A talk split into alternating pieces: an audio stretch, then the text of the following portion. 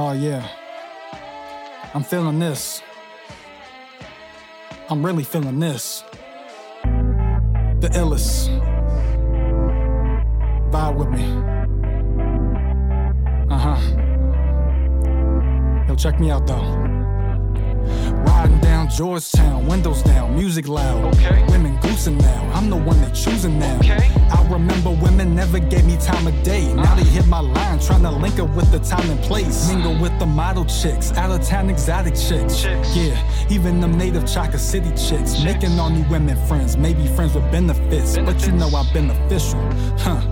So what you wanna do? I'ma call my crew, you gon' call your crew. We can rendezvous at the bar around two. Plans to leave, throw the keys to D Breeze.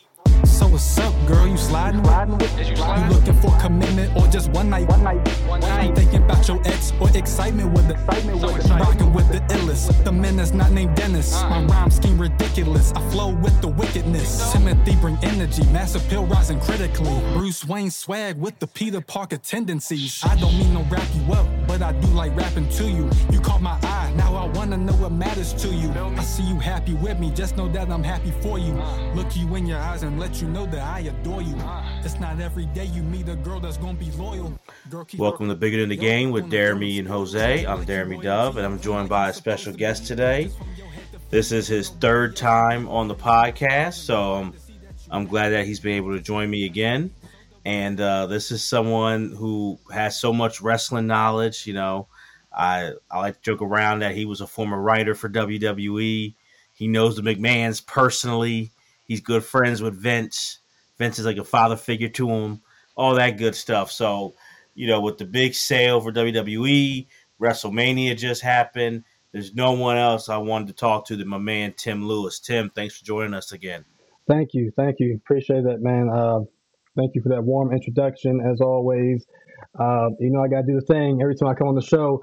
Um, I know I got the Austin 316 shirt on right now, you know, but it doesn't matter what kind of shirt I got on because finally, finally, the Tim has come back to Bigger Than the Game podcast with my man Danny. I love it. I love it, man. I love it. So, you know, there's so much to talk about in the world of pro wrestling right now. Um, let- what we're going to start with, because we have the two big things for WWE. That's WrestleMania 39 just happened, the big sale to Endeavor. So we're, we're going to start with a WrestleMania recap, Tim. And I know you and I were texting during, you know, the, the two night event. And I guess the first question I should ask is, it's been, they've been doing it for a few years. How do you feel about WrestleMania being a two night event? Uh, well, to be honest, you know, when they first did it, I mean, obviously they had to do it because of the pandemic, so that's the only reason why. Um, and you know, it, it still turned out to be successful, you know. Um, but I wasn't really sure how to feel about it because you know, just growing up, you know, for so many years, WrestleMania just being one night, um, and mainly it would just be like four, three to four hours or so like that. Um, but you know, in recent years, kind of dragged on. You know, it's with the pre-show and then the actual main show. It's like almost an eight-hour event now, so I can understand. Mhm.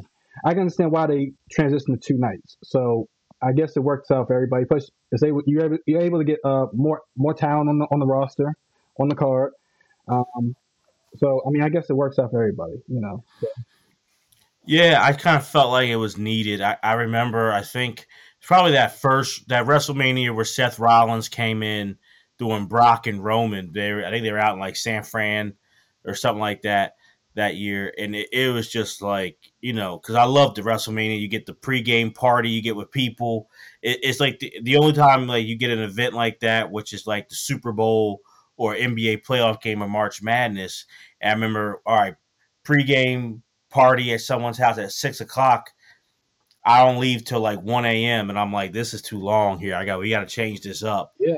we got to change it up. So I, I'm I'm definitely appreciative that it's become a two night event for everything you said, but also just because I'm getting older, man. I need some sleep, so hey, I gotta go to bed. Hey, I, I hear you. Same here. You know, I remember that WrestleMania too. Um, you know, like we literally saw that WrestleMania. It was like it went from day to night. you know what I'm saying? Yeah, yeah. That's how long that WrestleMania was. You know, but they were on West Coast time, so that, that it, it makes sense for over there. You know, but, uh, but it, it was brutal. But let me, you know, we had so many big matches that happened this past WrestleMania. Yeah. You know, what what stood out to you for WrestleMania 39? Like uh, pros and cons. Well, what did you like about it? Well, let me see. It was it was a lot of it was.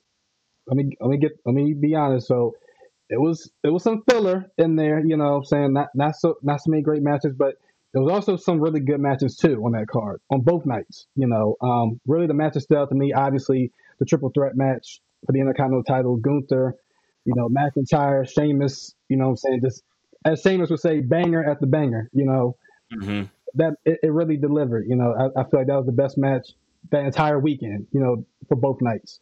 Um, also, Bianca Belair versus Asuka. That was a really good match. I feel like one of the more slept on uh, feuds hidden in the Mania as well because everybody was focused. They was talking about Charlotte and Rhea and everything. But I feel like Bianca and Asuka had a really good build quietly. You know, it wasn't a whole lot of talking, not a whole lot of promos, just like more so mind games and stuff.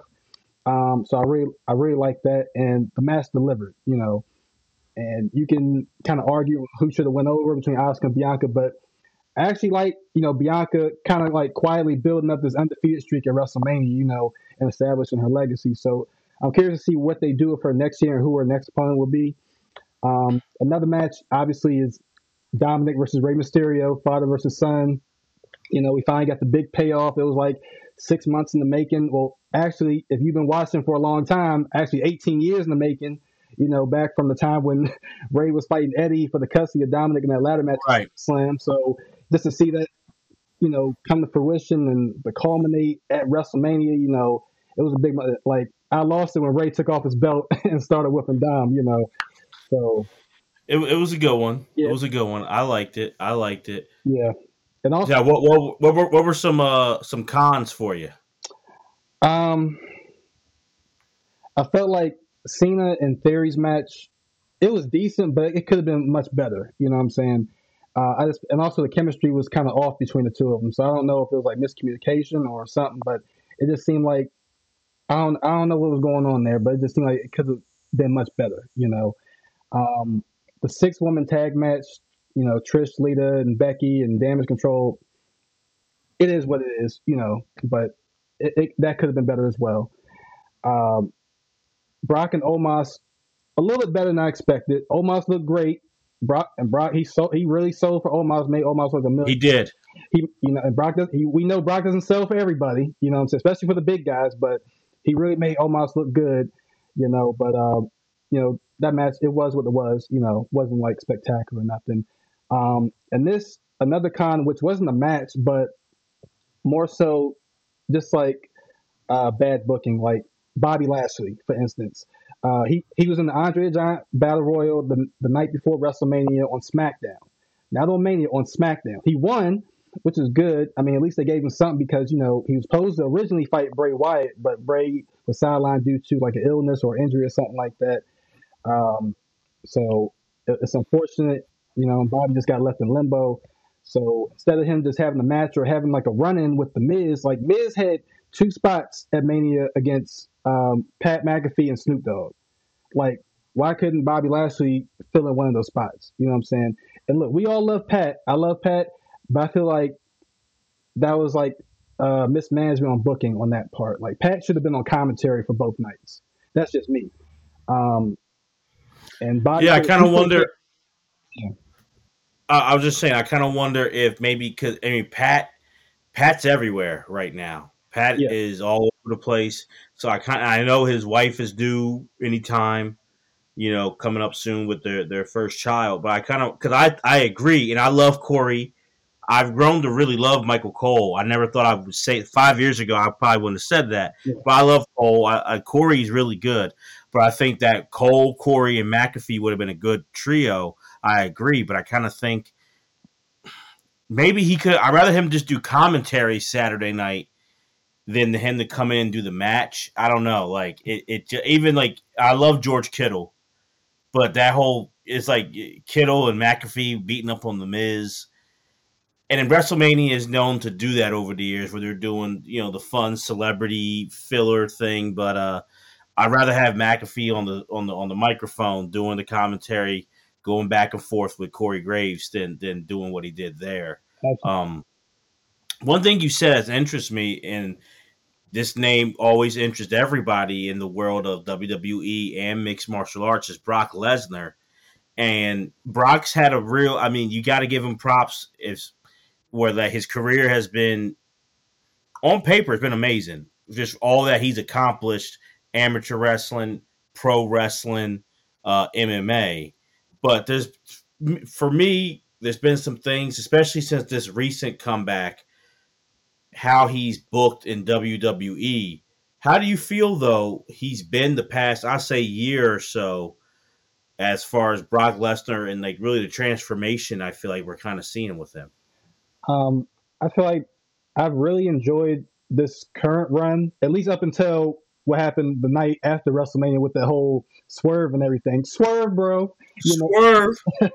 up until that swerve on Raw, the Mania, I really enjoyed this last Brock run. You know, like I feel like it's a breath of fresh air, kind of like almost a callback to Brock from his first run from 2002, 2004.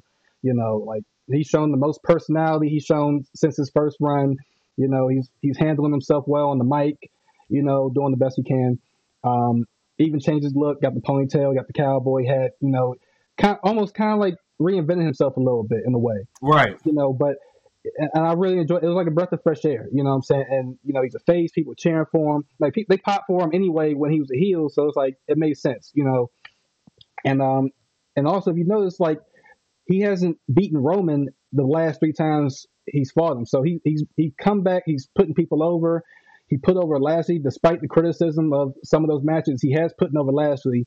You know, like twice. You know, it may not be the finishes that we wanted to see, but the record's always going to state that hey, Bobby Lashley beat Brock Lesnar, and that and that and, and one of those for the titles as well. You know, so you know, I really enjoyed this run. So I'm curious to see what they do with this whole feud with Cody and where that's headed. You know, it's not really making sense, but I guess we'll find out more details as the weeks go on as we get into backlash. You know, but that's a whole nother conversation. Though. Right, right, and I, and I agree. I think I haven't been the biggest Brock Lesnar fan in a long time, but I was surprised that he was able to hold his own on the mic after being so long and him having Heyman. Yeah. And I am pleasantly surprised that they didn't just stick him with the belt and let him have this run. Romans has his time and letting Brock put people over. I thought the match with Omos shocked the hell out of me. It was way better than I thought it would be. And I give credit to both guys. It wasn't long. You know, you can't go long with those two big, you know, Brahma Bulls, as JR would say. But they did a great job. You know, Brock sold for him really well.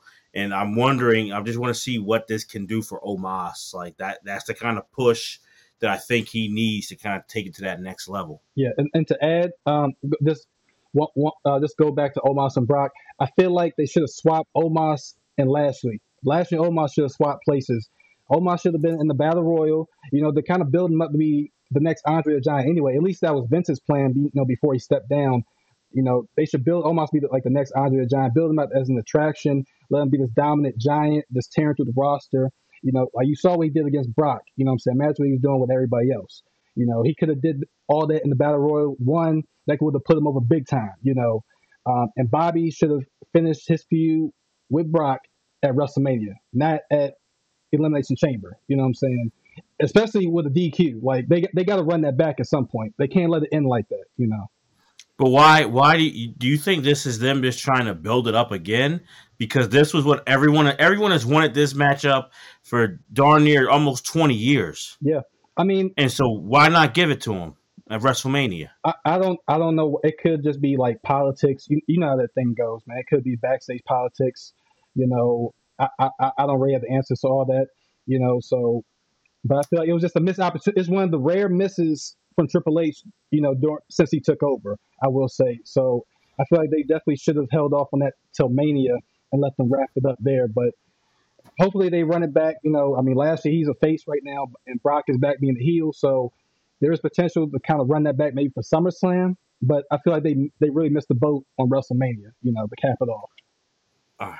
So something you just said there, I got to bring up because last summer, Vince McMahon, the scandal breaks out. I'm 77. I've been a great ride. I got to retire. It's like, wow, who would have thought Vince stepping down. It was kind of mind blowing, scandal around it, all that stuff. All right, so now Triple H, what people have wanted for years, he's in creative.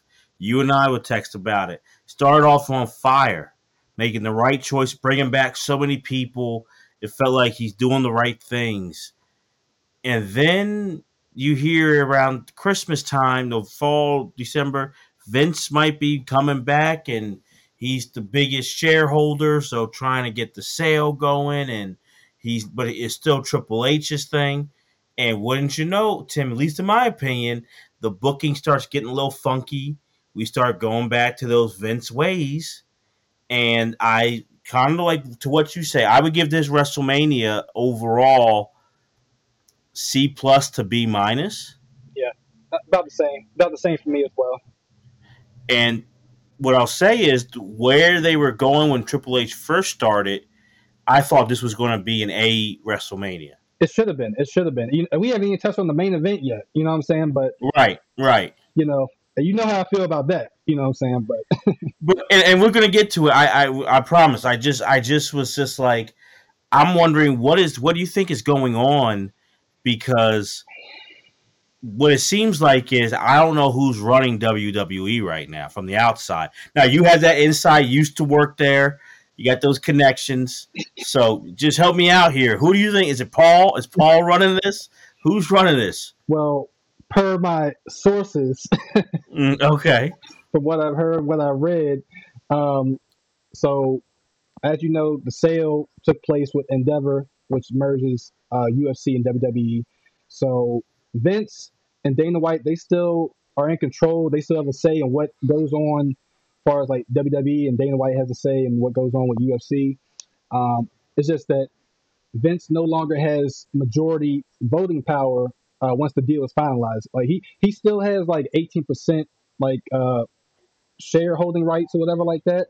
Like once the deal closes, and then after that he no longer has majority sell uh, majority voting rights. So I guess that is like somewhat of a silver lining right there, I guess.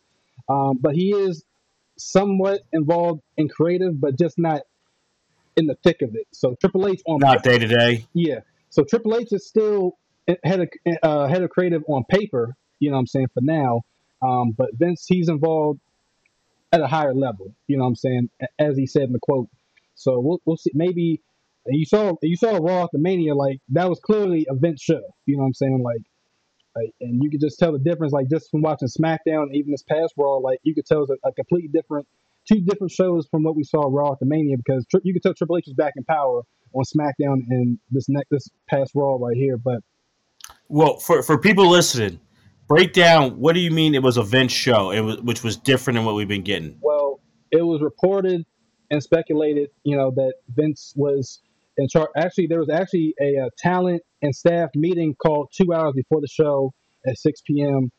Um, so all the talent were together, and I guess they were getting together, let everybody know that hey, Vince is coming back. He's going to be running the show tonight, you know. And they said morality just dropped all, all the way down. You know, nobody was really feeling that. You know, there was a ton of rewrites before and during the show as Raw was on the air you know. And even if you watch like one of the segments, like there was an interview, they were doing an interview with Becky, Lita, and Trish. And you could visibly see on Becky's face that she looked PO. She was pissed off, you know, that she was unhappy with whatever they was doing that night. Like you could tell it was like chaos. Like it was definitely given like Starcade main event '97 vibes, you know, with all the backstage politics and stuff. Mm-hmm. So it was definitely a lot going on, and you know, it was just weird when Triple H came out and gave that speech and they made it a big deal. Like he had this announcement. We thought he was going to announce the draft, which he did eventually announce on SmackDown. But right, it was just weird that he came out. he, you know, I mean, he was thanking the fans. You know, thanking them for coming, attending WrestleMania, breaking all these records and stuff.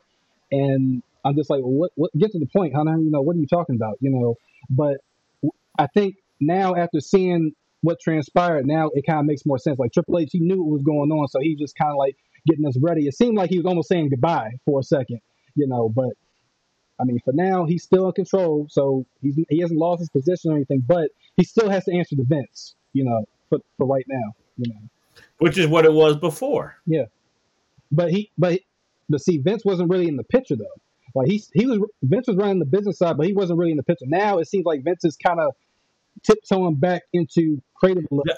That's what I mean. Before before the scandal, before Vince stepped down in summer of 22, 22 I mean, like that's what it feels like. It feels like the way it's been all these years. Vince just running it, and I mean, it's just really weird because I don't really know how I feel. I mean, Vince McMahon's legacy, you have to say, is really up in the air. I don't know. It, you you can't deny what he did to take wrestling to another level. You you can't deny that over the past 40 years, yeah. right?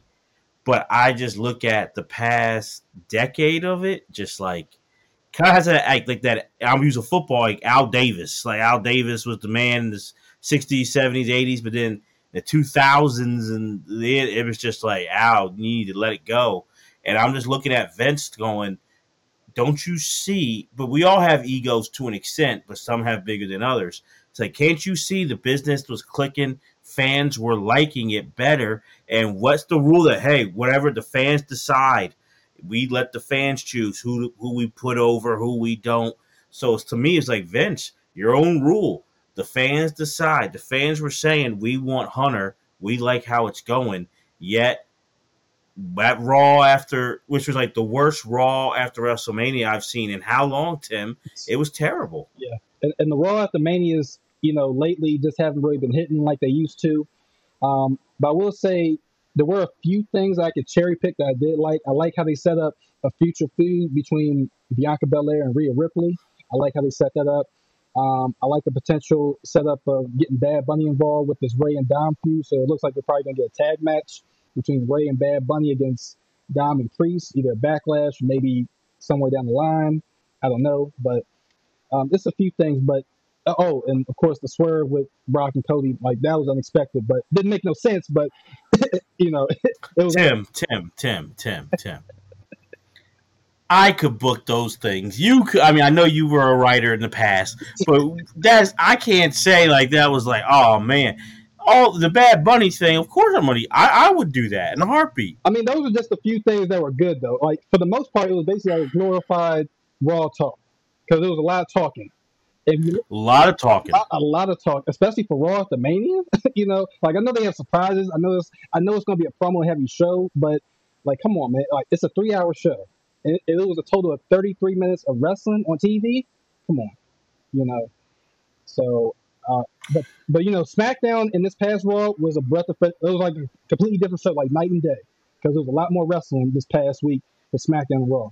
After that, so. What the, I mean, he so shockingly he's still writing his legacy. I should have known. He's like the boogeyman. He's Beetlejuice. He can't go away, Vince McMahon. What What do you think? You think? Do you think? I mean, how do you view Vince? I mean, Don, take your personal bias out because you know him. But how, how how do you view Vince McMahon? I mean, I mean, without Vince, obviously we wouldn't even be talking about you know this past WrestleMania, or we wouldn't be here. Period. You know. So, but at the same time, it's like, you know, dude, he's he's just past his prime, man. You know, sometimes just gotta let it go, and he's just not trying to let he's just not trying to let his baby go. You know what I'm saying? So he's just trying to hold on and he's just a little too far out of touch. You know what I'm saying? He's, he's 77 years old. You know what I'm saying? Like, what's a 77 year old man, you know, to have in common with what the young crowd is to be into today? You know what I'm saying? Like Triple H, you know, he's older, but he's still a little bit more in touch with what the young fans, you know, what they want, what they want to see, and who they want to see, and what stories they, they want. They want told. You know, so it's just time to let it go. Like if he wants to come back, let him run the business. Let him. He's good at marketing. I, I will give him that. He, he can market the, the hell out of, out of something. You know what I'm saying? But marketing genius. Yeah, but don't let them get involved in creative. You know what I'm saying? Like handle the business, sign the checks. You know what I'm saying? Make whatever type of endorsement deals you want to do, but stay let Triple H do him. you know. But I will say, like, he's a creative genius. You know, he gave us WrestleMania, he gave us Hulk Hogan, you know, The Undertaker, The Rock.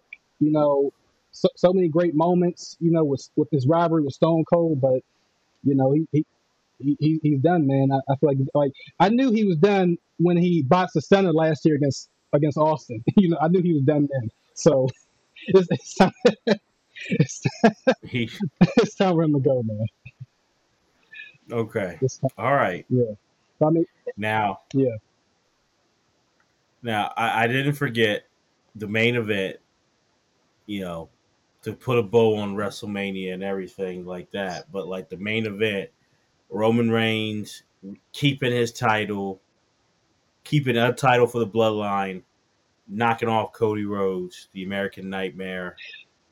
You got problems with that? How how how do you feel? I'm, I'm still recovering, so g- give me some time. I'm, I'm still. All I'm gonna say is, all I'm gonna say is, look, Cody Rhodes got robbed. Okay, he got robbed. He, he should have walked out as a champion. That was my initial thoughts. You know, I texted you, I think that same night too about it.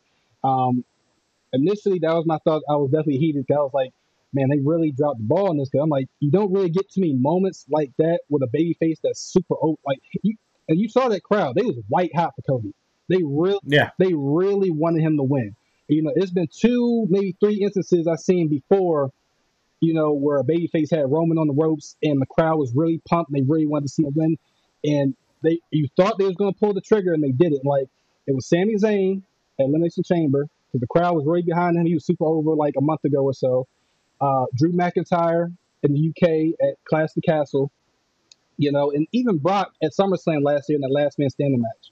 You know, I thought Brock might get the title then, you know, but like man, like Cody, that was his moment, man. You know, like for all just to go through all that to leave and then come back and then get injured, you know, like two months later and had to miss like eight to nine months of action. You know what I'm saying? I, I know everybody was saying, well, he was kind of forced, he's being rushed into it, or he's being rewarded because he defected from AEW, whatnot. But you gotta understand, like his whole journey and him leaving that that's all part of the story. And I feel like he did, or he didn't just come in and just, you know, just get handed anything. He, he was working for it. He had the rivalry with Seth.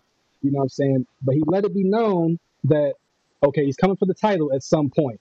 He let it be known. So it's not like he just got jumped into it all random. Then he got hurt, which is unfortunate. So we'll never know what his plan was, what his story was going to be, you know, that whole nine months he was gone, you know. So he comes in the Royal Rumble. The only thing I say they messed up on was they announced his return ahead of time too early, you know, and doing all those vignettes, and especially having him come in at number 30. You know, I get it. I get why they did that because they want that statistic of having a number one and number 30 entrant be the last two. They never had it before. So I get that. Him and Gunther had a good last 10 minutes showing in that Rumble. They did. They did. So to say Cody didn't, he definitely earned it against Gunther. You know what I'm saying? He took a beating from Gunther. Um, and I could definitely see Gunther and Cody having a nice little program in the future at some point. Um, but yeah, you know, like Cody, he's been he's been having matches like every other week. You know, while Roman, you know, he's taking time off and he shows up, he cuts a promo, then leaves. you know what I'm saying? He's a champion. I get it. You know, he he, can- he can afford it. But to say he earned it, and how, how often? At least he shows up. I mean, Brock was champion, and he'd show up once every like three months. It felt like. But he, but here's the thing though, like people forget, like people say that Co- the biggest argument is they think Cody got handed this title opportunity, he's being forced.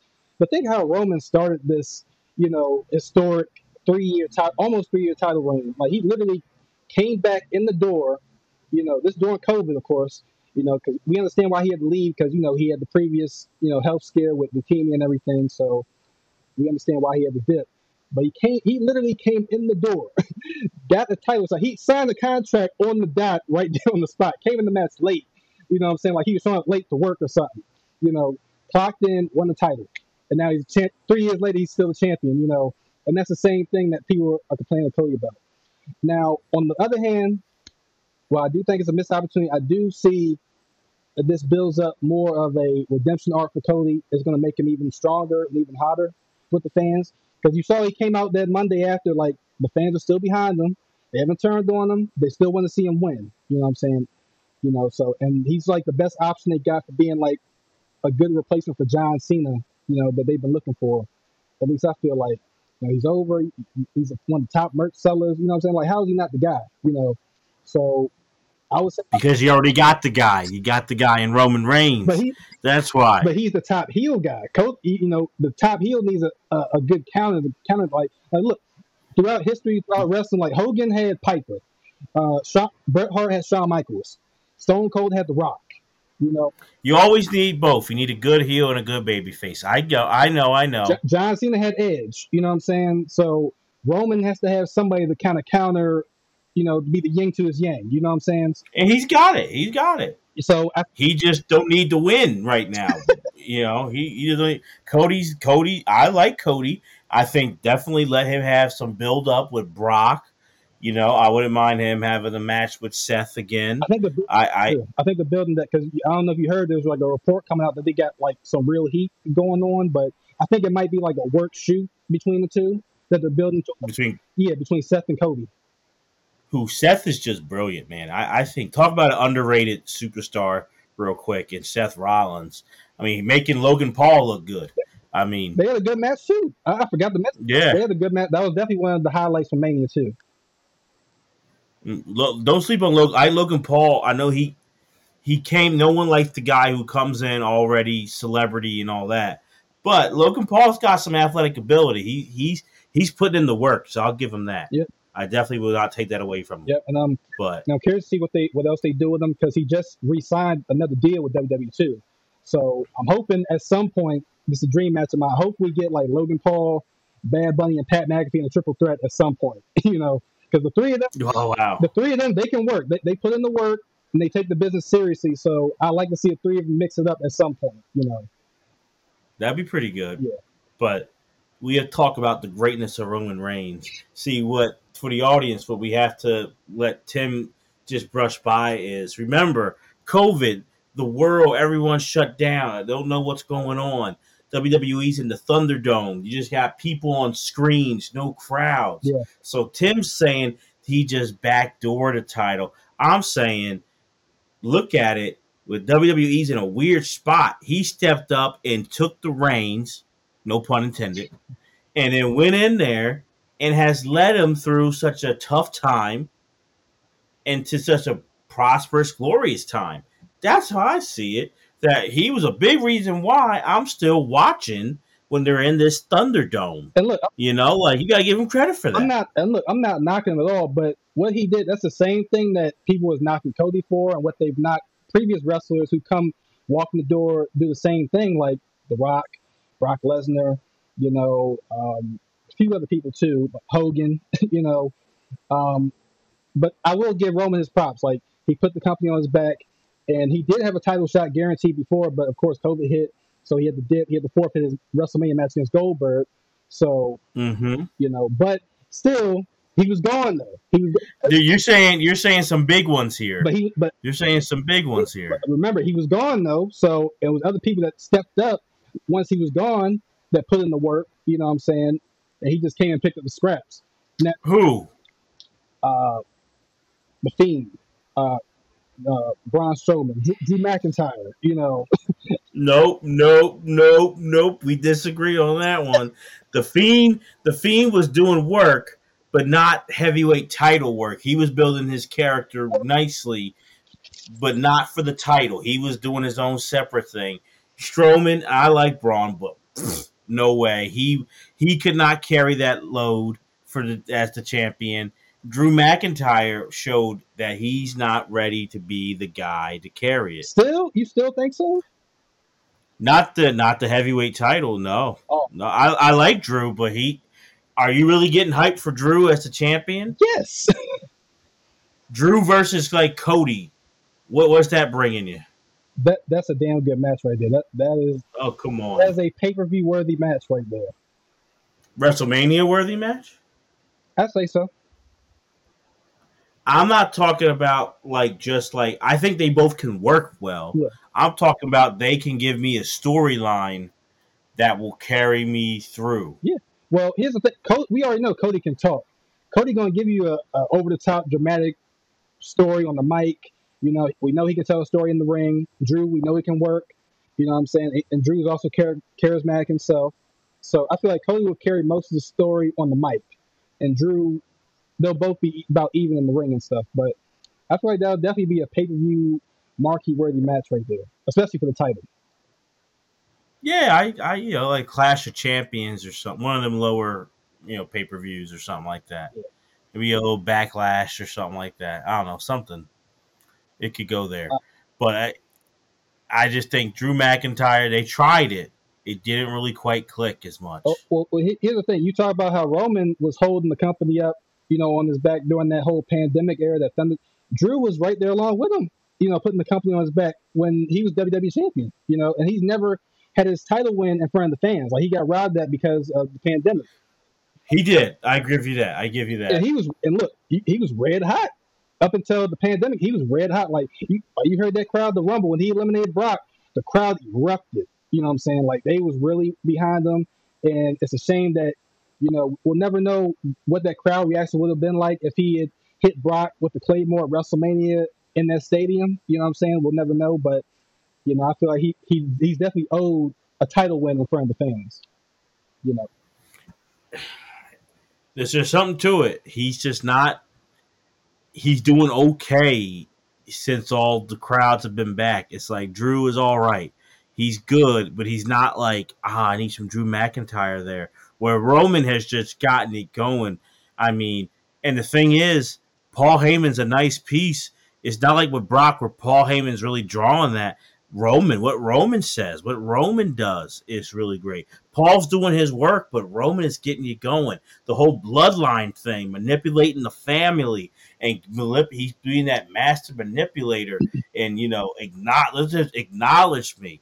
It just gets it good, man. And then he does it so great where he is a dangerous wrestler, but yet he's got the whole chicken shit heel thing in there too. He's so he blends it well, but it's not like the Miz or Seth where you look at it, you're like, oh yeah, they can be like chicken shit heels. It's like Roman it looks like a bad, dangerous dude because he is, but yet he knows how to get these, you know, get the Usos in there, manipulate, get Heyman to manipulate, and does enough where it's like he's a dangerous threat, but he's chicken shit heel, and he makes people mad, but like him. He does it all, man. Roman Reigns is great out there, man. You just got to give it to him. You, you're not wrong. You're not. Uh, I 100% agree. You know what I'm saying? I'm just saying. Everybody's talking about how Cody's getting forced and getting rest, but I'm just saying, look back when Roman started. I get it. It was the pandemic. He had to leave because of health reasons. I get that. But right. I'm just saying it's the same type of scenario. You know what I'm saying? At least Cody, he had he had to earn it. He had to work for it. You know, he had to go through different feuds. He had to win the Royal Rumble. You know what I'm saying? But um, anyway, I'm not. But back to Roman, I'm not saying you're wrong. Roman's done a phenomenal job. I've definitely enjoyed this whole bloodline story. It's like it's like a Goodfellas movie playing out in front of us on live TV for like the past two or three years. You know, mm-hmm. and uh, you could definitely see like the cracks forming. Like, you know, at this point, I wouldn't mind seeing Jey Uso step up and maybe be the one to do it because it started with Jey Uso, and a lot of people are saying it should end with Jey Uso. And I, I agree. And as I, and the more I see, especially in that that match he had with Sami in the main event of SmackDown, like I could definitely see it. Like I was looking at Jey in that match, I was like, yeah, Jey could be a star on his own. Like he could be like, like kind of like how Jeff Hardy broke out on his own and he became a star on his own solo. Like I could definitely see Jey Uso blowing up, you know, becoming that main event Jey Uso like they've been building up like the past two years. Like I can definitely see it. Jimmy, I don't know where he's going to end up. You know, everybody loves Jimmy, but I don't know where he's going to end up though. So we'll see. But Jey Uso, I definitely see money in the solo Jey Uso one. I, I agree with that. I agree with that. I think that'd be interesting to do as well. Um, where do you think Heyman goes if they break up the the bloodline? What do you think goes down with Paul Heyman? Hmm.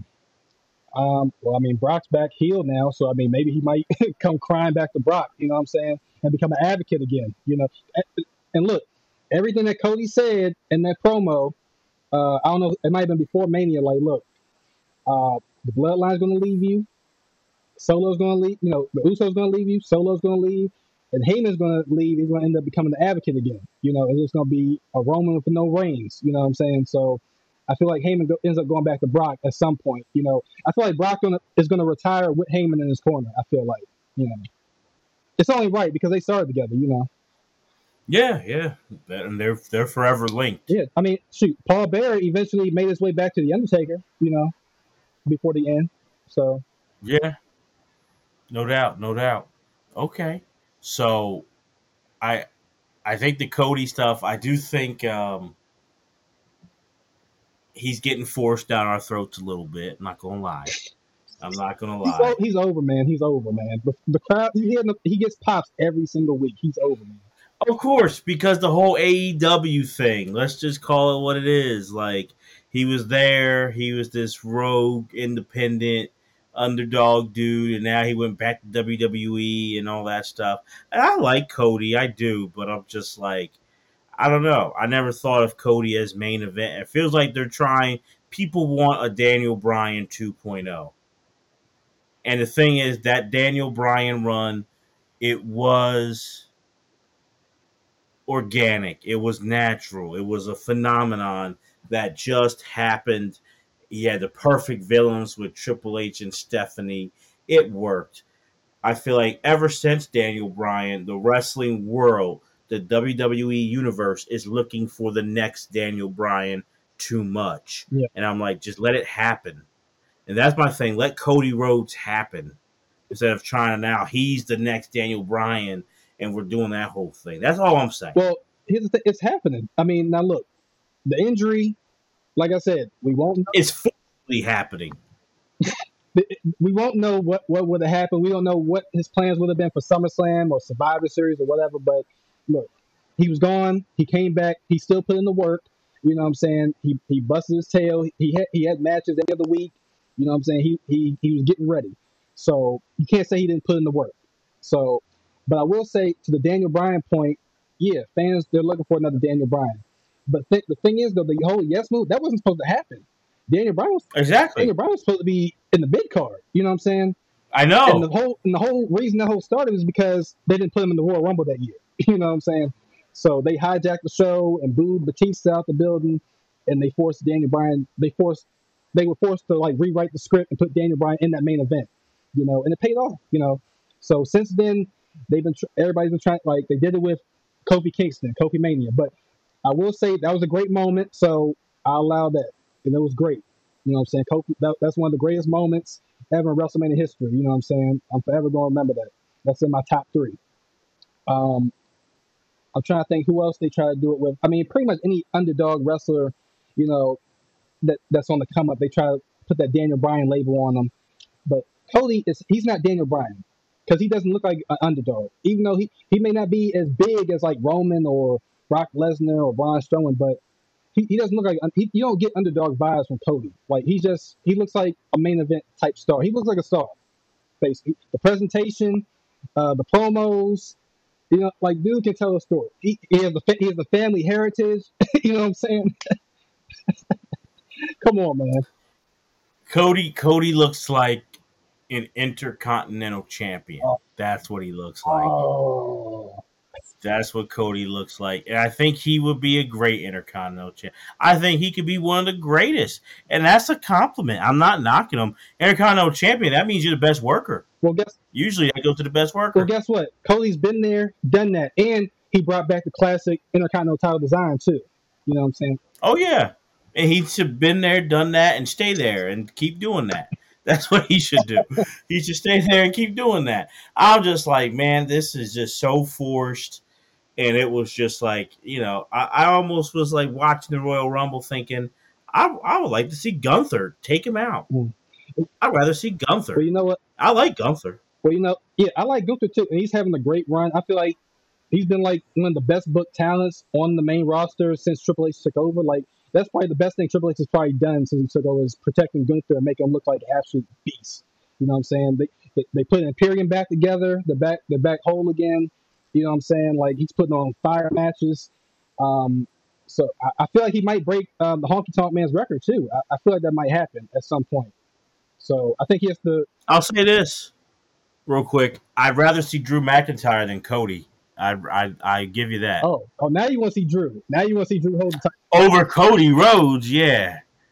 Over Cody Rhodes, yeah, I, I would. I mean, let's be real. Drew McIntyre versus Cody Rhodes, the headline of WrestleMania, that's a snooze fest. I'm going to bed. I'm going to bed. I don't care if it's night one, night two, whatever. Turn off Peacock. I'm going to bed. I'll say, Tim, tell me about it in the morning. And I know the thing is, you would lie and try to hype it up. No, it was actually good, Deremy. It was good. It wasn't that bad. I'd be like, nah, it was lame. that's a lame that's a lame mat, a lame story. I have no investment in that. Oh my god. Uh, I was about to say something. Oh, you, you got me sidetracked. oh, oh, now I know. So you mentioned Drew. So who would you rather see? Would you rather see? Would you rather see Cody beating Roman at WrestleMania, or would you rather see Mhm. Drew beating? Co- uh, would you rather see Drew beating Roman at Ca- Clash of Castle, or would you rather see Sting beat Seth for the title at Night of Champions? Wow. Um, for those who are listening, Tim has a smile because he knows how I feel about Sting, and the fact that he brought up Sting, just how dare you, sir? Um, Sting, the- maybe the most overrated wrestler of all time. Oh time. my god. Uh, so that's definitely last. I, I don't need to see Sting do anything anymore. And I think Sting seems like a very nice guy. He can do. I will- I like Sting on uh, Table for Three, that show. He's good on those. He, he, he can be a good talking head on documentaries. Um, a good guest on a podcast. Sting is great all there. I don't need to see Sting in a ring no more competing. If he wants to come back for like the, the Legends night and just stand in the ring and hug it out with everybody, he can do that too. No more Sting. No more Sting. So that's last. I rather definitely don't want to see that. Uh, give me the other two out. I'm just you got you threw me off with the whole Sting thing. So oh boy, It was, but it it was either see go it was ahead. either see Sting beat Seth Oh at Night of Champions, or see no, Drew beats Roman at Clash of Castle for the titles, or Cody beats Roman at WrestleMania for the titles. I would say Drew beating Roman. Okay. I think that that could get it. And the other way, I think there's a matchup of Titans. If if you would have have Roman and Heyman and the Bloodline going against Big Drew, that's a good thing. I could see going down. That could work. Um, that could be a good good like hero, good villain thing. I would like that. And what they could do with it is the storyline you talked about, like Drew saying that should be my moment. COVID ruined my moment, and Roman being like, no, they never, you couldn't carry it like I could. That's why they gave it to me. Mm. They knew you couldn't handle it. Like, that would be a good sell. So I think that would be awesome to see. I would like that. The other, well, the, the Cody one is like, no, Sting is a hell no. Um, I wouldn't even watch that. I wouldn't even watch Sting. And I'd be like, why? To me, why are you wasting Seth Rollins by doing that? So, uh, no. Well, Uh, I mean, I mean, even though it's unfortunate, he, Sting did get hurt and he had to retire for a little bit. It's unfortunate, but Seth kind of did you a favor and put Sting on the shelf for a little bit. So, unfortunately, I just want to know, do you because you have the inside information? Does how much money of how much of Sting's money does he give to Ric Flair for making him all those years? Is it fifty percent, sixty? Just how much do you do you have any uh, numbers on that, Tim? How much money does Sting give to Ric Flair for making him what he is? come on, man. You, you know, you know, you know, Flair was getting dogged. Flair said it himself. His whole career, he, he got his ass whooped. But I want to ask you this: Who carried the match in Starcade '97? Was it Sting or was it Hogan? Who carried the match? Wow. So you mean like the worst main event, one of the worst in wrestling history? Who carried it? Hogan was the match itself. Yeah, the match. Who, who, who carried? It was was Hogan. It was Hogan. Hogan that awful match. Now the Sting, that was the best I ever saw Sting building up to Starcade '97. And for people listening, this has been an ongoing thing with me and Tim and one of our friends, Damien. Um, just like their love of Sting, which makes no sense. So I'm just gonna say this real quick. No, Sting was built up very well leading up to Starcade '97. It just fell off awfully in that match. What a waste! And it almost it ruined three careers: Sting, Hogan, and Bret Hart, all in one swoop that night. And then and none of them ever were the same. Well, Sting never was anything anyway, but Hogan and Bret Hart never were the same. So that's what I feel about that. I, I always get a kick out of Deremy shooting on Sting. Um, I'm just trying to figure out where, where did this where does beef come where does heat for Sting come from? Like where did it start? Um, it comes from watching WCW and being just like not impressed with Sting but yet he was the golden boy of WCW. And I and in the night in the ladies into the night, and I go, I don't really see it. It's nothing. And to me, the only thing that he had was when he was with Ric Flair, and Flair would carry those matches and make him look great, like Flair did with Lex Luger and other people. Flair made a lot of people look good, and Sting's one of many on that list. So then it showed me something that state when they brought in Hogan and Macho Man and all these guys from WWE to WCW the mid '90s. Sting with the whole color scheme, he got lost because he was bland and he sucked. So he got lost. Then Scott Hall, God rest his soul, gave him a great idea about being like the Crow and like Brandon Lee, and it was working. Tim and our audience, it was working. Where they built him up really good. He had this mysterious thing, and he was taking on the NWO and Hogan. They had like a year build up. It was cool. I was like, I like Sting. And then we had Starcade '97. And for those who don't know, um, just look it up. It was a travesty. It was atrocious. And Sting then fell off. He went back to his ways. And I don't understand where people were like, I just wish Sting could have been in a WWE ring. And that was talked about for so long. And I go, why do we care? And then he gets into the ring against Triple H, and then they had to do all the stunts with DX and NWO to make it worthwhile. Okay. But I just never understood where it's like I just love to see him in a WWE ring. I go, I have no love for that. I don't care. And it's, the hard part is, is that from everything I hear and see, the real Sting is a very nice guy. So that's really cool. I'm glad he's like a very nice guy, but Sting, the wrestler, I don't really like. Hmm. You know, I, I, was talking to Dame earlier. I told him I was going to be on the show, so he's going to see this later, probably. He's going to definitely give you some heat for this later on after he sees this. Yeah, Dame. Uh, hey man, love you, man. But no, Sting's awful. I don't know what you see in him.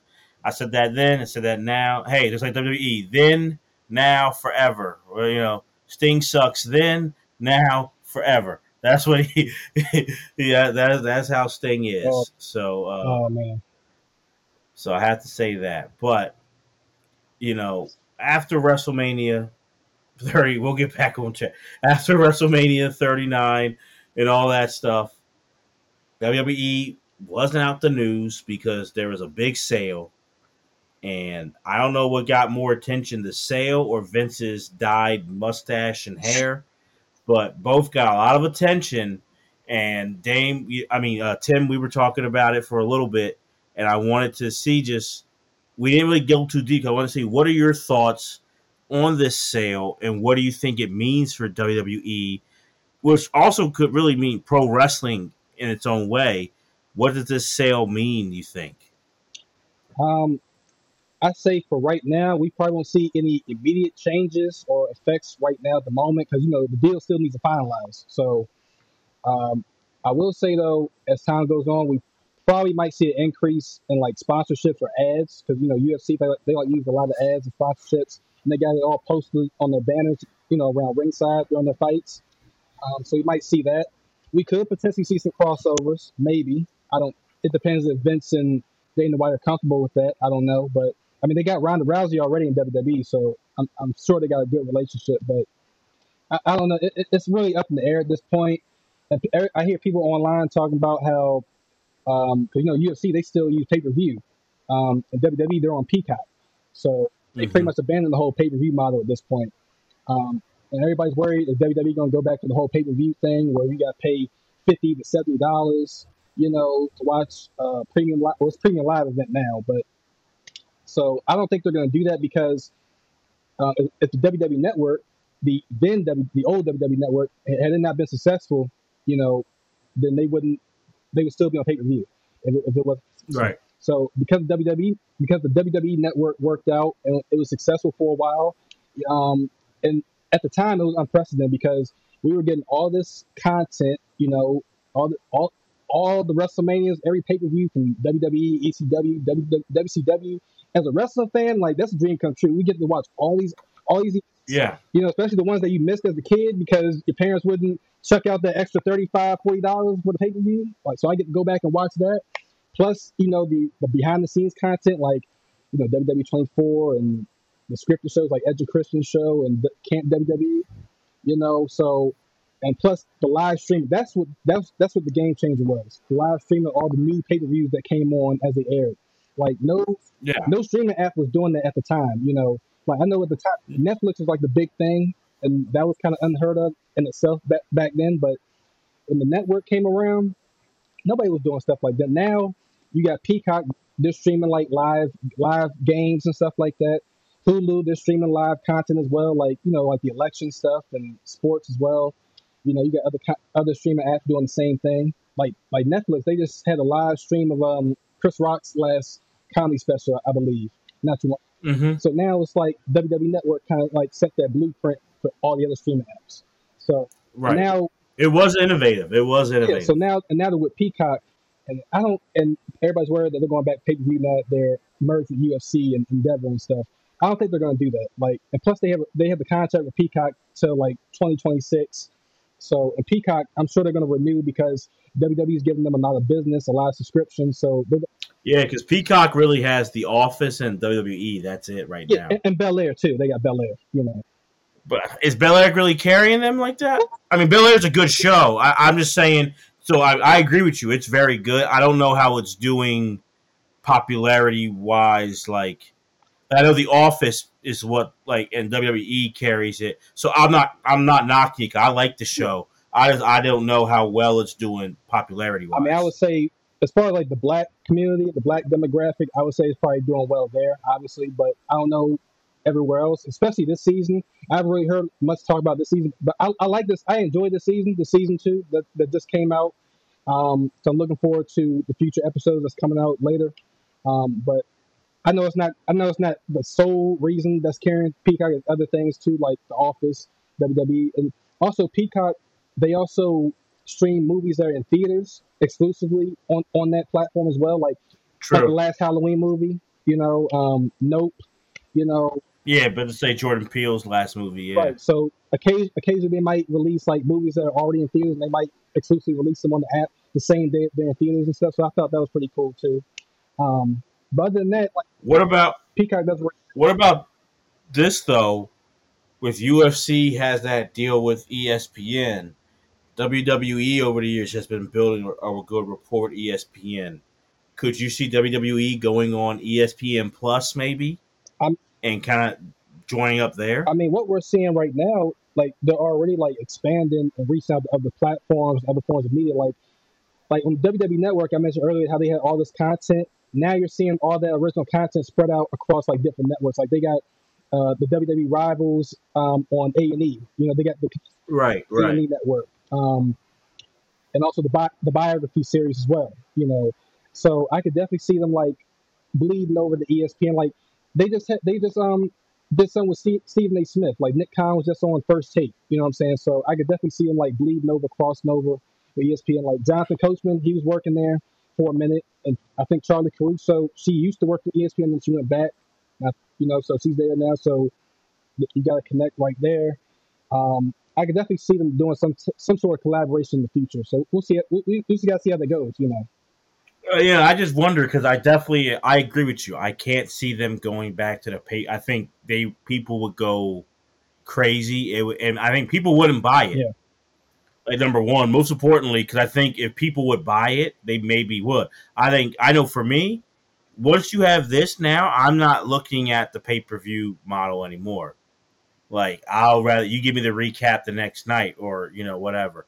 I'm okay. I'm not going to drop 50, 70 bucks not 12 times a year. Maybe, you know, we might get me for WrestleMania or SummerSlam or like the Rumble, but I'm not doing it all 12 months. Like, you're just not going to get it.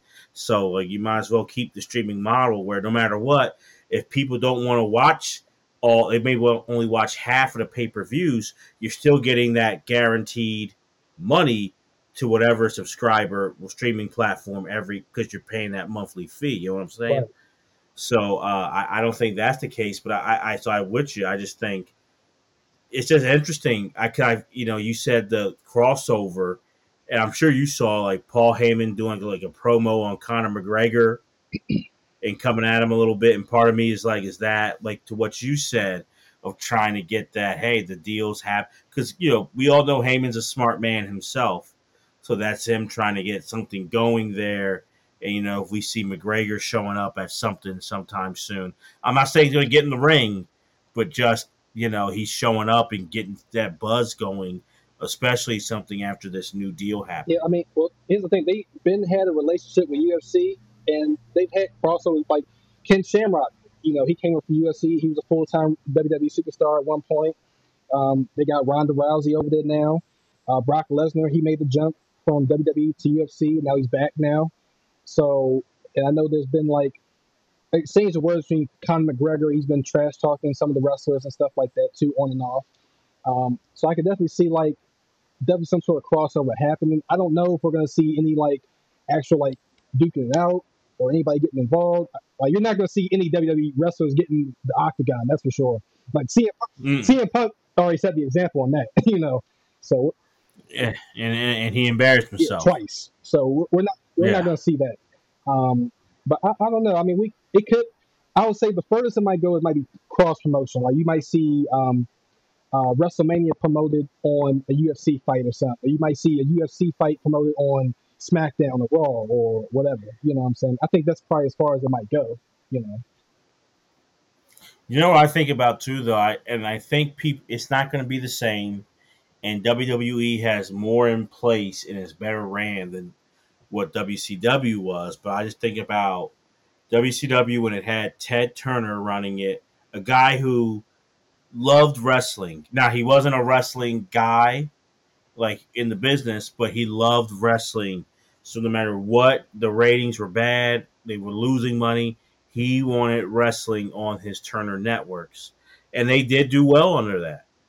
You know, after bringing in Bischoff in the 90, mid '90s and all those things, that Time Warner deal, which is one of the worst deal business deals ever in not just wrestling but in like U.S. history, really helped to sink WCW. Is there a little bit of fear? I know it's different, not the same, but a little bit of fear where now you knew the McMahons cared about wrestling. Thing, for better for worse, now you have other people who are the top decision makers, who are business people who don't care. They're not. They're not wrestling first people. Are you a little concerned about that? Yeah, um, I'd be lying if I said I wasn't. You know what I'm saying? Like, this is this is kind of scary. You know what I'm saying? Like, even when WWE first went public, like what 20 years ago or so, like that, I thought mm-hmm. I thought I was like, okay. I mean, I was a kid. I didn't really know about that stuff, but like looking back at it now, I'm just like, yeah, they, they didn't really start falling off until like after they went public. You know, then they went PG and everything like that. Um, so now with this whole Endeavor deal, it does give me like a flashback to the Time Warner deal with WCW. Um, they've been showing, they kind of slowly but surely repeating steps and mistakes of WCW too over the last 20 years. Like, yeah, I think Nitro went three hours. They, they made the from two hours to three hours. Now Raw's three hours, you know. And WCW also got into the habit of bringing in too many old timers, part timers like Hogan, like Nash, Savage, Piper, you know what I'm saying, and giving them the big money putting them in the main event spots, giving title shots, and that's what WWE's been doing recently with like Goldberg and and Brock. You know what I'm saying? So, and you know now you got this Endeavor deal. You know they said that uh, what's the guy's name? I can't think. It's Emmanuel something. His last name is Emmanuel. He's the owner of Endeavor. Ari Ari Emanuel. Right. So he said like he owns the whole thing, but he can't really make any decisions unless he gets a say so from Vince on WWE stuff, and he can't do anything with UFC until he gets a say so on from Dana White. So at least, at least you know there's like a barrier there. You know, like at least okay, he has to get a say so from Vince, you know, or or Dana White on either part. So at least there's that. Whereas Time Warner, like, no, we just coming in, we just taking all this, we taking all this over, you know. Mm-hmm. You know, so true, true. So I and, I and I agree that that makes it a little bit better. I just wonder how it plays out and I wonder how it plays out. Where they did this deal, Vince has power, but he's lost a lot of power with this deal too. Yeah. And so I just kind of wonder what that means. And I do always kind of wonder when you get people who don't love it, they're not naturally they don't naturally love whatever the product is. Like I, I always feel like that's the sign it's going to go down. You know, a movie company when you have people who love movies running it is great. Then like it becomes successful. You get business people in there who they see it as profit, and they don't really love movies. They may like them, but they may not. They don't really care, and they're in charge or they have a big say in charge. I can't help but think that's going to hurt that movie company. So to me, having people who aren't in sports entertainment, wrestling, I just feel like I can't see it. And the fact that you have new people in there and you have the old blood in Vince, I feel like can be a recipe for disaster. Yeah. And, you know, like I said, we really won't see how this all is going to play out until like maybe a year or two a- after the fact because the deal's not finalized yet. Like they signed, they signed the deadline, but they have to let the deal finalize first. You know what I'm saying? So we really won't see the, the full effects until like maybe a year or two after. Because remember when Disney bought Fox and they had to wait like, a, like Right. 18 months or so for the deal to finalize or something like that. So it's kind of like that. So we really won't see what's going to happen until like maybe a year or two after. But I do, I will say this: like with Vince coming back now, he's back in charge after the scandal and everything. Like I don't know, they're like something about that rubs me the wrong way. And while yeah, we we can give Vince's credit like like we did earlier. You know, like he did, you know, make the business what it is today. But at the same time, with the scandal and everything that's happened, I just feel like it's it sends a wrong message, you know, to everybody, especially like the female viewers and even like people that was accused of them and stuff like that. Like this guy was accused of misconduct and harassment and paying tax money, now he now he's back, you know, as the chairman of the board, and you know what I'm saying? Like, like wait a minute, you know what I'm saying? Like, what, you know, like what's going on here? Like, so it just seems like a bad message, and it kind of sort of leaves a bad taste in my mouth a little bit with that. So I, I don't know how to feel about that, but No, I'm I'm in the same boat, and I'm glad I I'm glad you brought that up because um, it just felt like in the summer it was like okay, like I feel like even then you really didn't get like a lot of like background into what happened. It like he kind of like stepped down, and you knew he paid off a lot of money. Okay, and then it's like five six months later he's coming back, he's swooping in, and now this deal, and I feel like even and correct me if I'm wrong, maybe you've heard. I feel like people haven't really held him to the fire when it comes to this deal. Like they're talking about, like he has the the look, the weird look. They're talking about the what this deal means for WWE, for UFC, for Dana White, for Ari Emanuel. But that's not getting addressed a lot. Is like you said, what this means for female employees the talent and behind the scenes at WWE, what it means for female viewership. You know, we've seen the women's revolution really rise in the past decade. What this means for that, and what kind of message you're sending, where a lot of young ladies, young girls have gotten become even more WWE fans. What this kind of sends here, um, and it can send a real dangerous, dangerous message. Yeah. you know what I'm saying? That, that's really the biggest thing that, like you said, you know, that not everybody's really talking about. And they really made like a big deal, the women's revolution and everything like that. And the women, they're doing their thing. You know what I'm saying? They're, they're doing a great job. Like, and I know we didn't talk about this a whole lot, but I, I, Rhea and Charlotte, that was definitely another one of my favorite matches from Mania that past weekend too. They definitely did a good job. Um, but yeah, man, it just it just seems like just a bad message overall. It's just you know, like from a nine month span, like, and I heard like one of his yes men was in his ear talking about he took bad advice and he stepped down too early he should have waited it out, wait for the smoke to clear. I'm just like, you know, I don't know, man. So it's like, like you saw like from January, you know, he was creeping back in. You know, he's like it was rumors that he was about to sell to Saudi Arabia. You know what I'm saying? Like, They Yeah, already, they already Yeah. have like a 10 year contract, you know, for their own pay per views and stuff like that. So, you know, people don't really like that already. They already hot water. So imagine if the if the South if the Arabians, the Saudi Arabians, if they own WWE. You know what I'm saying? So I mean, it didn't happen, but I'm just saying. You know, I wouldn't put it past Vince to make that deal, but I don't know. It, it's just we're in uncharted territory, and how, how much how much of this do you think affects Stephanie leaving? Like, what do you think about that? Like Stephanie not being there, and I think she knew what was coming. She knew. I think she, I think everybody pretty much knew about the allegations. They knew it was coming. It was going to drop on Vince's head. So that's why she made the announcement to step down. But then they called her back because Vince was stepping down. So they called her in just to be co-chairperson with Nick Khan and stuff, which I wasn't mad at. I mean, I thought she, if she was going to come back, give her the the full position. Like, let her be the sole chairwoman. Let her inherit her dad's company. You know what I'm saying? Like, I mean, you owe her that much. Like, she held it down. I feel like it because we all thought it was gonna be Shane, right? Shane, we thought we thought it was gonna be Shane, but Shane, you know, he's had ups and downs with his dad and everything over the years. Um, even though we did see him at WrestleMania, um, not gonna talk about. We're not yeah. gonna talk about that though. No, no, I, no. I, I, hope Shane O'Mac gets better though. I hope he feels better though. I hope he gets better. But um, I feel like they owe Stephanie that much, you know, and we finally got Triple H, you know, as head of creative.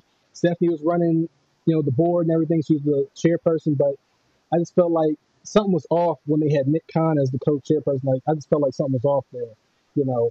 But it's like whatever. As long as you know Triple H is in charge of creative, it's not hurting the product in any way. Cool. Just handle the business side, handle the marketing. Yeah, I feel like she's missed. Yeah. I feel like she, you know, behind the scenes brought a stability to everything there. And kind of like I felt like people could go to her. She was a good face when she talked about the company. She being a woman and a, a, a you know a woman who's in charge and in business. I felt like she related to the product. She related to both what's going on with the men and the women. It was a good voice for that.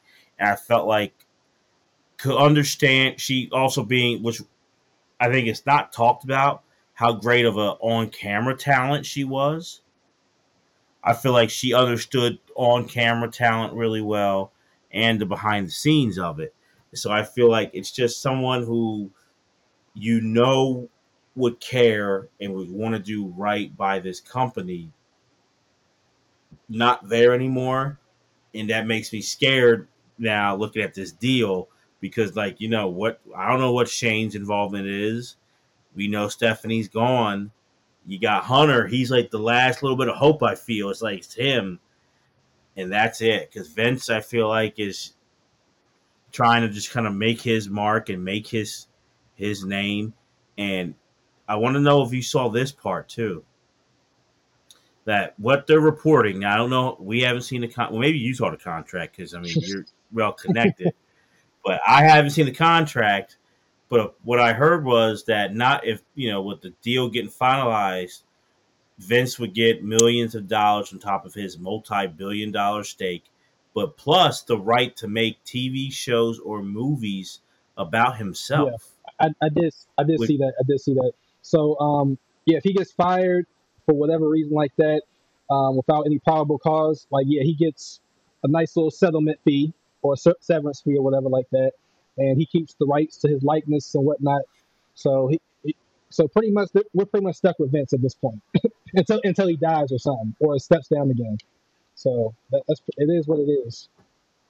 Which is like, is that him trying to be like? So he's going to rewrite his tale and clean up his like legacy or image. Like, remember there was going to be before the scandal. There was talks for years about like a Netflix like documentary, like a docu series about Vince, and then that got scratched. Well, actually, I think it was a biopic. It was he was actually getting a movie. Was it a biopic? Okay. Yeah. But that got scratched. Yeah, well, yeah it's, it's, done now. After the allegations, it got it got scrapped now. So. I, I, but now I feel like is it going to come back? But like the Vince McMahon touch. Probably, probably not because I, I don't know if they really want to touch. Especially, I don't think they want to really mess with anybody that's tied to any you know sexual harassment type allegations. So you know, especially in the climate that we're in now, post Me Too and all this stuff. Like I don't think they want to really mess with that. But you you never know though. You know. It's just interesting that why why ask for that as part of like that's that's unique for like CEOs or high executives to kind of put that in there in a settlement deal. It, it's, it's, just control, you know, just him trying to get like one last finesse in, you know, saying like, like um, it, it kind of reminds me of that John Wick movie. I, think it might have been John Wick 2, where uh, he had the villain dead to rights, but they were in the Continental, and the Continental is supposed to be like Switzerland. Like you can't kill anybody there. And, John, and John right. Wick said, "The hell with this! I'm going to shoot him anyway." And that's that's what got him in hot water. So basically, Vince is the villain in that John Wick movie. So it's like if you fire me or shoot me or whatever like that, I'm taking all this with me. I'm taking a big chunk of the uh, of y'all receipts and stuff like that. So um, he, he basically put them in, put them in the bind with this one. So like I said, he, he it's just him not letting go, trying to hold on, and what one last fu, I guess, whatever. So Okay. So uh, I'll give you the final word here. For the near future, what do you see for WWE? I mean, and you can throw in it can be pro wrestling. So if I'm throwing AEW, but when you look at what's coming up for 2023, what what do you see, Tim? um, I'm hoping we just get good products all around, not just WWE but AEW as well, because it, it's good when we have alternatives. You know, it's more than one company succeeding, and I see AEW they're they're really cooking right now. You know, they got Double or Nothing coming up. That's like their big event, like their WrestleMania. So I see they got some good things coming up. Um, I know Impact they're doing some things too. I don't really keep up with them anymore, but I hear a lot about what's going on down there too. Um, I just want the product just to be good. That's that's all we can ask for. There's there's good stories, good matches, and ho- hopefully get some fresh faces in the title picture. You know, I know Roman's cl- Roman Reigns closing on a thousand days as champion, so I can understand why they want to keep the titles on. So for that, I can get that. You know, we already been through the whole Cody thing, but I understand why, why because it's a thousand days, and they're most likely not going to get another opportunity like this for maybe another thirty years, maybe ever. You know, it's Yeah. not like we in the territory days. You know, with Bruno Sammartino. Right. You know, I think he was champion for like what seven years or something like that. Yeah, You know, yeah. that, that's crazy. So they said, look, they said for Roman to break Bruno's record, he would have to hold the title until uh, Backlash, which would be like May or April of 2028. you know what I'm saying? Another five years. I, I don't think they're going to do that. And plus, by by that time, Roman's going to have you know aspirations going to go into Hollywood and do other things. So Right. I just want the product to be good. Hopefully, we get some new fresh faces in the title picks to mix it up. Hopefully, they split the damn titles, you know, because they got the draft coming up in a couple weeks. So hopefully, split the titles up. You know, we get some new blood in the title picture. Um, you know, I just want to see a good product all around, man. I agree. I agree. Um, let me ask you this: What do you think about someone who people call this woman the best wrestler in the world? What about Sasha Banks? Sasha Banks. Well, I'll tell you what, I haven't seen any of her recent matches from in Japan. I heard they have been bangers though. I heard that have been bangers, and they said like, you know, after seeing those matches, they're saying like now they understand why Sasha had to kind of like slow down her pace for the other women in WWE.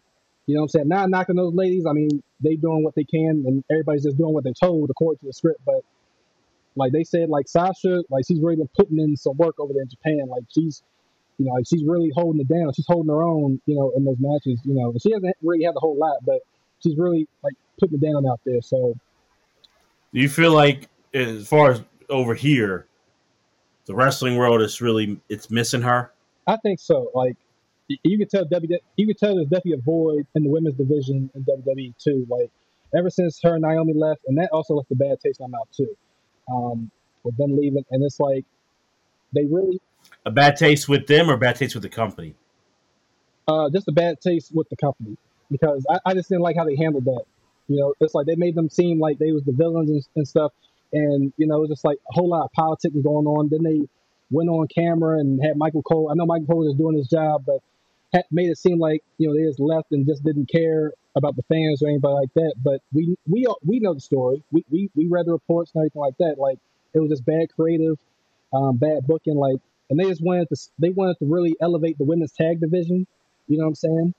Um, but they didn't want to do that. They wanted them to job to the two champions at the time, which is I believe was Bianca and somebody else. I, I can't remember, but I, I just feel like they, they could they just could have did a better job with that. So, um, but yeah, they're definitely missing her. But I feel like Bianca and Rhea have definitely stepped up in her place. You know what I'm saying?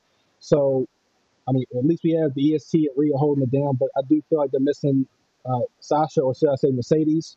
So, and you know, never say never. You know, like look, everybody eventually comes back. Like if, if look, if Bret Hart can come back, you know, I feel like we might get a Sasha Banks return at some point. Maybe not now, but a few years down the road. You know, we'll see. You think, think we'll get a Nia Jax? I mean, Nia Jax did come back for the Rumble, but do you think uh, think Nia will come back more? Or? Uh, just like I mean, I did hear a buddy of mine in this Facebook group I'm in. He said he met Nia at a con right after the Rumble, and he asked if she was coming back, if we going to see more of her, and he t- she told him that you know they're still working out the details. So, and, this, and the Rumble was back in January. It, it, we we in April now, so I don't know if they worked anything out or maybe they just went their separate ways. So I don't know what's going on with that, you know. Or you know, to get, I mean, to to make a run, you got to get ring shape. Yeah. So there's, there's ring shape for one event, and then there's ring shape to make a run. So maybe it's also part of it is working out details, but also she's got to get back in the ring shape yeah, too. Maybe, yeah, maybe that's part of the reason why The Rock said he couldn't make it at WrestleMania this year because he wasn't in ring shape or whatever like that. Even though we know he works out like six six days out the week, you know. But I, I, I get what mm-hmm. you're saying. Like being in shape is a lot different than being in ring shape. You know what I'm saying? So right, he, he works out to look the part for the movies, but he has to also get in shape and be conditioned to get in that ring too. Because you gotta remember, like you get in the ring, you probably have like a, to have a 20 minute, 30 minute match. You got you gotta be well conditioned for that. You know what I'm saying? So I understand why he why he backed out, why he didn't do it. No, absolutely, man. So Tim, thank you so much, man, for coming on and talking wrestling talking WWE. Um, where can people? Because you know, you you you know, for the theme song, it's your song. So where can people find your music, man? Where can people find Tim Lewis? Oh man, y'all can find me on Instagram at Tim Lewis Music Official. You know what I'm saying? You can find me on Twitter at Tim the Illest. That's Tim T I M underscore the T H E underscore Illest I L L E S T like Bianca Belair. you know. Um, and also, I just dropped a new single, uh, Georgetown Freestyle, which you heard on the intro. It's out now, streaming on all platforms, wherever you get your music, Apple Music, Spotify, everywhere. So please go check that out. You know what I'm saying? It's, it's doing it's doing really solid right now, and I'm really proud of this joint. A little something for the ladies, also just something to represent my area where I'm from, the DMV, uh, DC area as well. Um, and we got the video on the way as well. So just stay tuned. All right. Follow me on my on my platforms. You know, you'll get more info on that. But uh, I appreciate you, Deremy, for having me back. Um, we, we made it through an episode, no technical difficulties. you know what I'm saying? That's right. That's we were right. talking about the Montreal Screwjob in the last episode, and lo and behold, I get screwed out of the whole out of the whole podcast. So I'm glad I made it through this whole episode. Absolutely, I'm glad you did too, man. It's always a joy having you on. Always good talking with your brother. So, uh, and we're we're going to be talking more um, because there's a lot to go, a lot going on. We got a new Dark Side of the Ring season four coming next month. So I want I want to make sure I'm holding you accountable on air. Start going on Hulu, catching up. Be ready for May, so we can have you on talking Dark Side of the Ring. Because me and Jose both love that show. I want to talk about it with you. A surprise, surprise, you ain't watching it, so that's hurting me. So Dark Side of the Ring, get get on that, everyone, and you too, oh, Tim. but just let, just let me know when to be here, man. Just let me know. All right, all right, man. So for Tim Lewis, I'm Deremy Dove. Thank you guys for listening to Bigger Than the Game with Deremy and Jose. Take care. Peace.